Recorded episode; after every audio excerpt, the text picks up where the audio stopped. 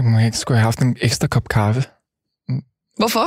Det ved jeg ikke. Jeg har været tidligt op. Men du Øhm, kan da lige gå ud og tage en. Nej, jeg kan jo alligevel ikke sidde og drikke den. Det er, jeg kan ikke være sådan en podcastvært, der sidder og drikker. ja. Mm. Ja, jeg, jeg kan faktisk godt drikke, uden at man læg- kan høre det på, på optagelserne, har jeg lagt mærke til. Jeg sipper lidt undervejs. Gør du det? kaffe. Ja, du Det, ikke ligger jeg slet, det kigger jeg slet ikke på. det? Helt smug. Spion. Spionkaffe. Okay, skal vi gå i gang? Mhm. Jeg kan godt høre, du drikker kaffe, Lea. Du er overhovedet ikke sneaky. Og så min mikrofon ned i koppen. Det lyder, det er sådan ASMR, det her. Det er sådan noget, drenge, de sidder og Okay. ser på YouTube. Kvinder drikke ting på cam. På game. jeg er klar. Okay. Hej, mit navn er Frederik Kulla, og jeg er Zetlands internetjournalist, og det her det er tredje afsnit af Frederik Forklar Internettet. Og overfor mig sidder min chefredaktør, Lea Korsgaard. Hej Lea. Hej Frederik. Lea, er du spændt på, hvad jeg har med til dig i dag? Jeg er altid spændt. Jeg er altid meget spændt.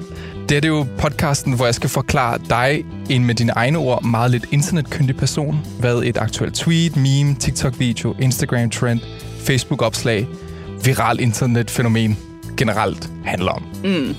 Øhm, for forstår man ikke internettet, så forstår man heller ikke den verden, vi lever i. Og det, jeg vil forklare dig, Lea, det er, hvordan en 150 år gammel matematisk lov kan bruges i kampen mod russiske bots på sociale medier. Mm-hmm. Ja. Øhm, og vi starter med, at du skal som altid læse noget op. Du skal læse op, og så skal du beskrive, hvad du ser. En person, der hedder Mathias Schulze, skriver på Twitter, I just learned what Benford's law is and how super useful it is to detect. Hashtag bots, hashtag financial fraud, and hashtag deepfakes. Og så er der et øh, Wikipedia-opslag, tror jeg, til ham her, Benfords law. Og nedenunder er der et billede af øh, en sådan lidt nørde professoragtig udseende type, der får sådan en stor øh, en åbenbaring. Ja, Det er en gif. det er en mindblown gif. Mm-hmm.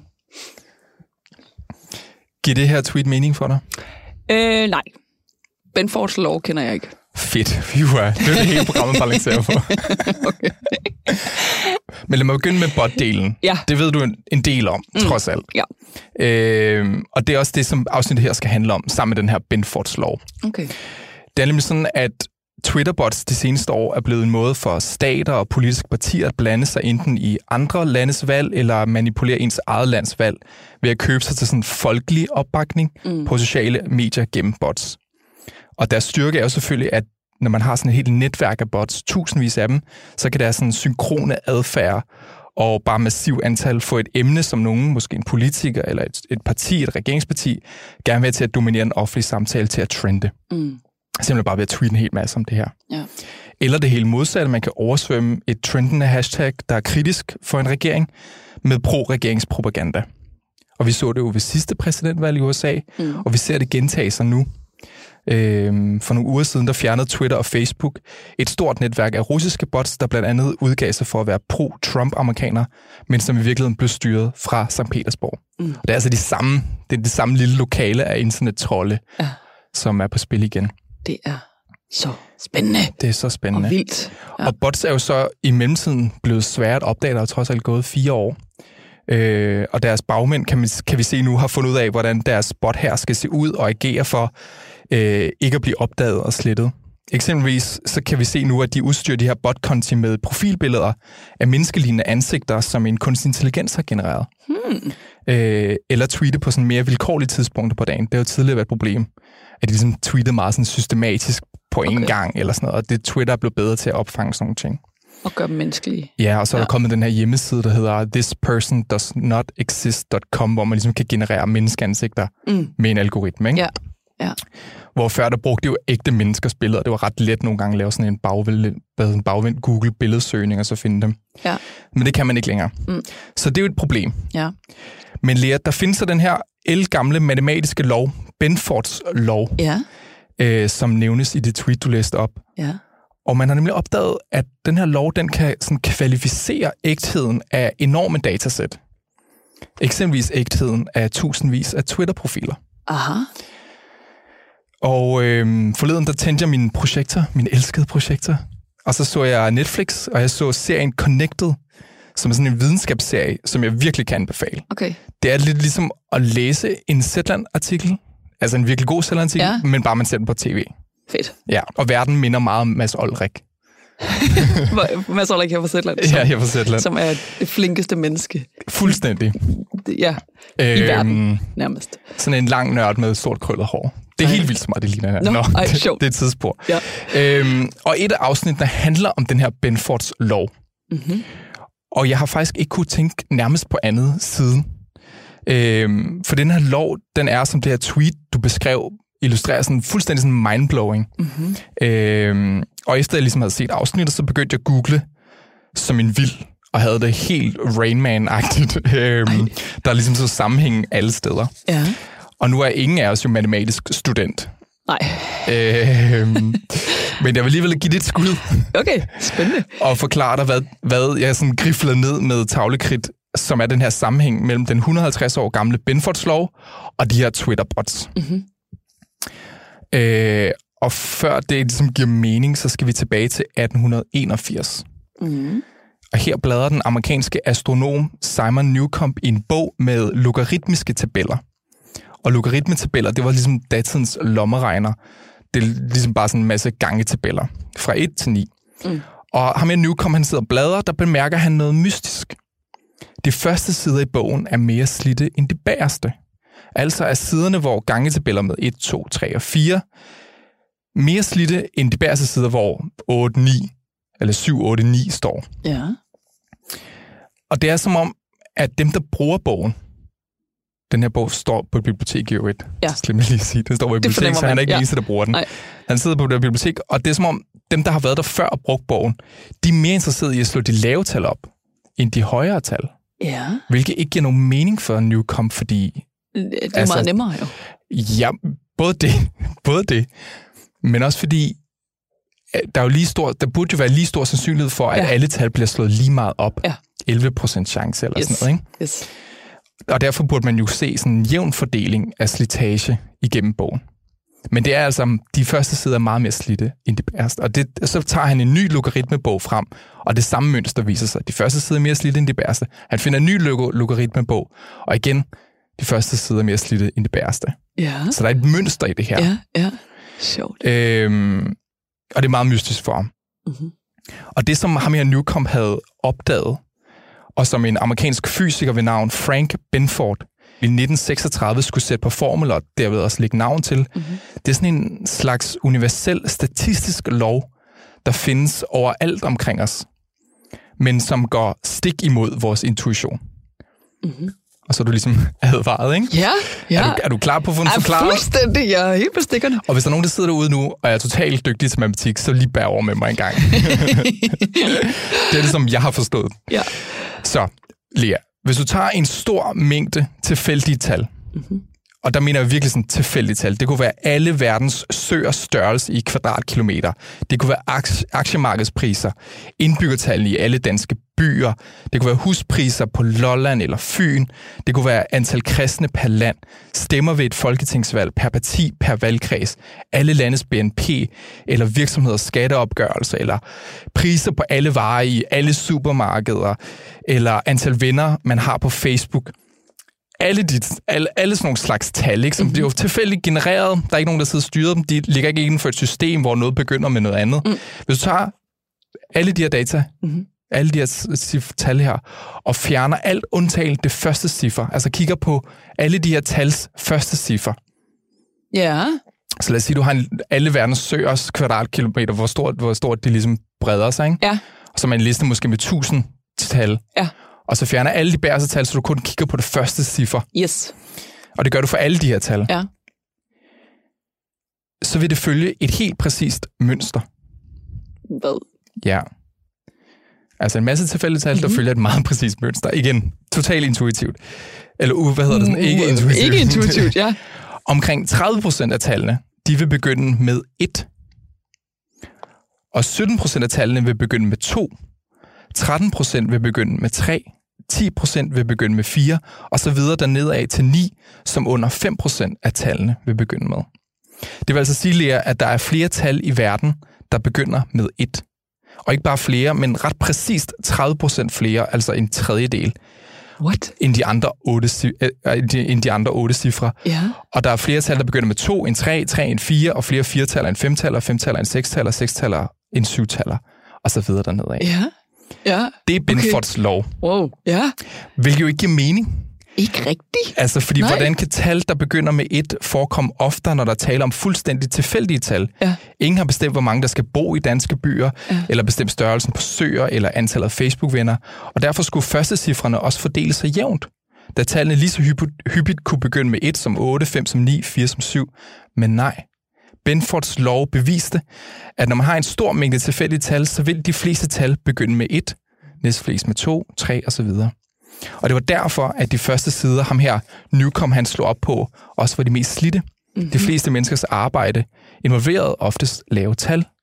Og det mindblowing er, at det betyder, at alt, som vi oplever som tilfældigt, byers indbyggertal, huspriser, antal Facebook-venner, stemme, stemmeantal, alt sammen, som jo er ting, der er resultatet af millioner af menneskers beslutninger Ja. ja. og handlekraft.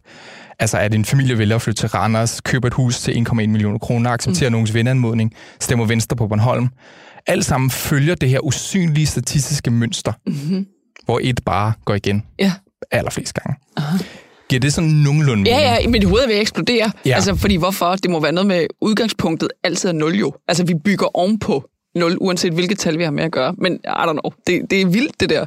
Det har jeg aldrig nogensinde overvejet. Jamen ligesom hvis jeg gav ja. en, en pose nu med tallene 1 til 999.000, ikke?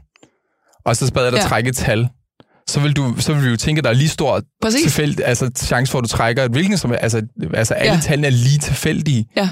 eller kunne lige så godt blive trukket. Ja. Men den her lov siger altså, at du, aller, du vil oftest trække tal, der begynder med et. Ja. Forstår det- det nærmest ikke, men jeg accepterer det. Okay. accepterer ja, det. Af, af hensyn til, Det var også til forstår det. fremdriften i den her podcast. øhm, så lad mig prøve at forklare, hvordan den her Benfords lov, den så hænger sammen med den jagt, der er gået ind på de her russiske bots, ja. som vil manipulere den virkelighed, som amerikanerne lige nu de støder på inde på sociale medier op til valget. Fordi Benfords lov, det er den her universelle formel for naturligt forekommende tilfældigheder, mm-hmm. så er den også ekstrem følsom over for manipulation. I 1972 der beskrev en amerikansk økonom ved navn Hal Varian, hvordan Benfords lov kunne bruges til at opdage fusk med data. Tesen var ligesom, at mennesker, der forsøger at skrive tilfældige tal, for ligesom at få ens fusk til at se naturligt ud, de vil ofte have en jævn fordeling af cifrene, altså af første cifrene. Ja. De vil have lige så mange et-taller som ni-taller. Mm. Men da Benford netop siger, at naturligt forekommende tal oftest begynder med 1, og 2, og 3 og 4, og meget sjældnere 8 og 9, så vil Benfords lov straks slå ud, når man fodrer den manipulerede tal. Ja. Tesen blev taget virkelig godt imod, og skattevæsener verden over tog den her Benfords lov i brug til at spotte i hvert fald indikationer på manipulerede regnskaber. Da skatteopgørelse også følger den her Benfords lov. Ah. Vi kan prøve at køre Zlands, hvis vi har en masse tal Ja, ja. igennem den her. Ja. Jeg har sådan, der er sådan en hjemmeside, man går ind, og så kan du bare copy-paste ekstremt meget data, ekstremt meget tal, og så regner det ud på et. Okay.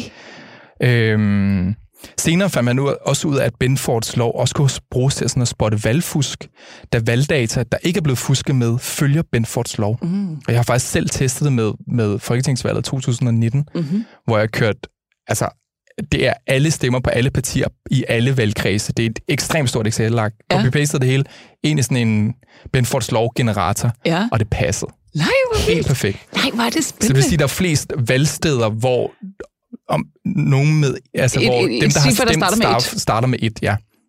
Og så prøvede jeg at fuske med det, fordi jeg tænkte, hvor, hvor følsom er Benfords lov egentlig? Ja. Og så gav jeg, jeg tror det var Socialdemokratiet på Bornholm, øh, så satte jeg nital foran 631, Ja. og så slog den ud. Nå, Og man har kørt Benfords lov på iranske valg og russiske valg, og der slår den ud. Den passer slet ikke. Og det, kan, og det får folk til at sige, okay, der er et eller andet her, der bare Okay. ikke passer. okay, nej. Ja. Så det er sådan en hurtig måde at tjekke. Ja. Altså, hvis, hvis verden og folks beslutninger, det hele er tilfældigt, hvem stemmer hvad, hvorhenne, Ja. så passer den ind i det her usynlige mønster. Så skal de kunne Så skal det Følge simpelthen følge det. Og hvis det ikke følger det, så så kunne der være noget galt. Ja. Øhm, og fordi den er god til sådan at fordøje ekstremt store datamængder, så fandt man øh, så, og, og kunne finde fejl i store datasæt. Øhm, så spoler vi ligesom frem til 2015. Mm-hmm. Fordi her der gjorde en amerikansk professor i datalogi ved navn Jennifer Goldbeck en revolutionerende opdagelse. Goldbeck hun ville teste, om Benfords lov også skal for vores vennenetværk på sociale medier. Og hendes metode var ret simpel. Hun indsamlede 18.000 Facebook-profiler, og for hver enkelt profil kiggede hun på, hvor mange Facebook-venner den person havde. Da hun analyserede alle 18.000 profilers venneantal, viste den 150 år gamle Benfords lov sig. De fleste havde et vindeantal, der begyndte med 1, så 2, så 3, så 4 og så videre. Og hun gjorde så det samme på Twitter, indsamlede 78.000 profiler og kiggede på hver enkelt kontos følgerantal, og igen viste Benfords slår sig. De fleste havde et følgeantal, der begyndte med 1, så 2, så 3 og så videre. Og igen havde Benfords lov ligesom vist sit værd. Men det var faktisk, da Jennifer Goldbeck, hun ligesom går et spadestik dybere, at hun gjorde den egentlige opdagelse. Så i stedet for at kigge på hver Twitter-kontos følgeantal, så kiggede hun på følgeantallet for hver konto, der fulgte kontiene i hendes enorme datasæt. Altså følgernes følgeantal. Mm-hmm. Mm-hmm. Altså, så hvis det var mit Twitter-netværk, hun ville analysere, så ville hun for hver af mine 4.400 følgere kigge på, hvor mange, der følger hver enkelt af dem. Ja. Altså på den måde kortlægge et netværk. Ja. Og hun gjorde det her med, med hver konto, der havde mindst 100 følgere, og det var så i alt 21.000 konti. Og hver enkelt konto overholdt Benfords lov. Mm-hmm. Eller hver enkelt netværk. Hver, Hver enkelt netværk, kontos ja. netværk Ja. overholdt Benfords lov. Ja. Øh, følgernes følgeantal begyndte også oftest med 1, så 2, så 3 og så videre. Men det var faktisk ikke alle. Der var lidt sådan 170, sådan lidt nede i bunden, 170 konto, konti, som stak ud mm-hmm. for den her totale mængde af 21.000. Mhm. Og det kunne Jennifer Goldberg ikke forstå. Alt burde følge den her Benfords lov, men der var de her 170 konti, der ikke gjorde. Så hun nærstuderede så hver enkelt af dem, for ligesom at finde en forklaring. Mm-hmm. Og nu viser jeg dig et papir, Ja.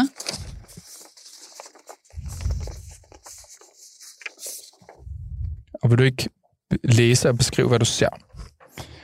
Det er det, hvad hun så så, da hun nærstuderede de her konti. Øh, jo, det er kyrilliske bogstaver, ikke?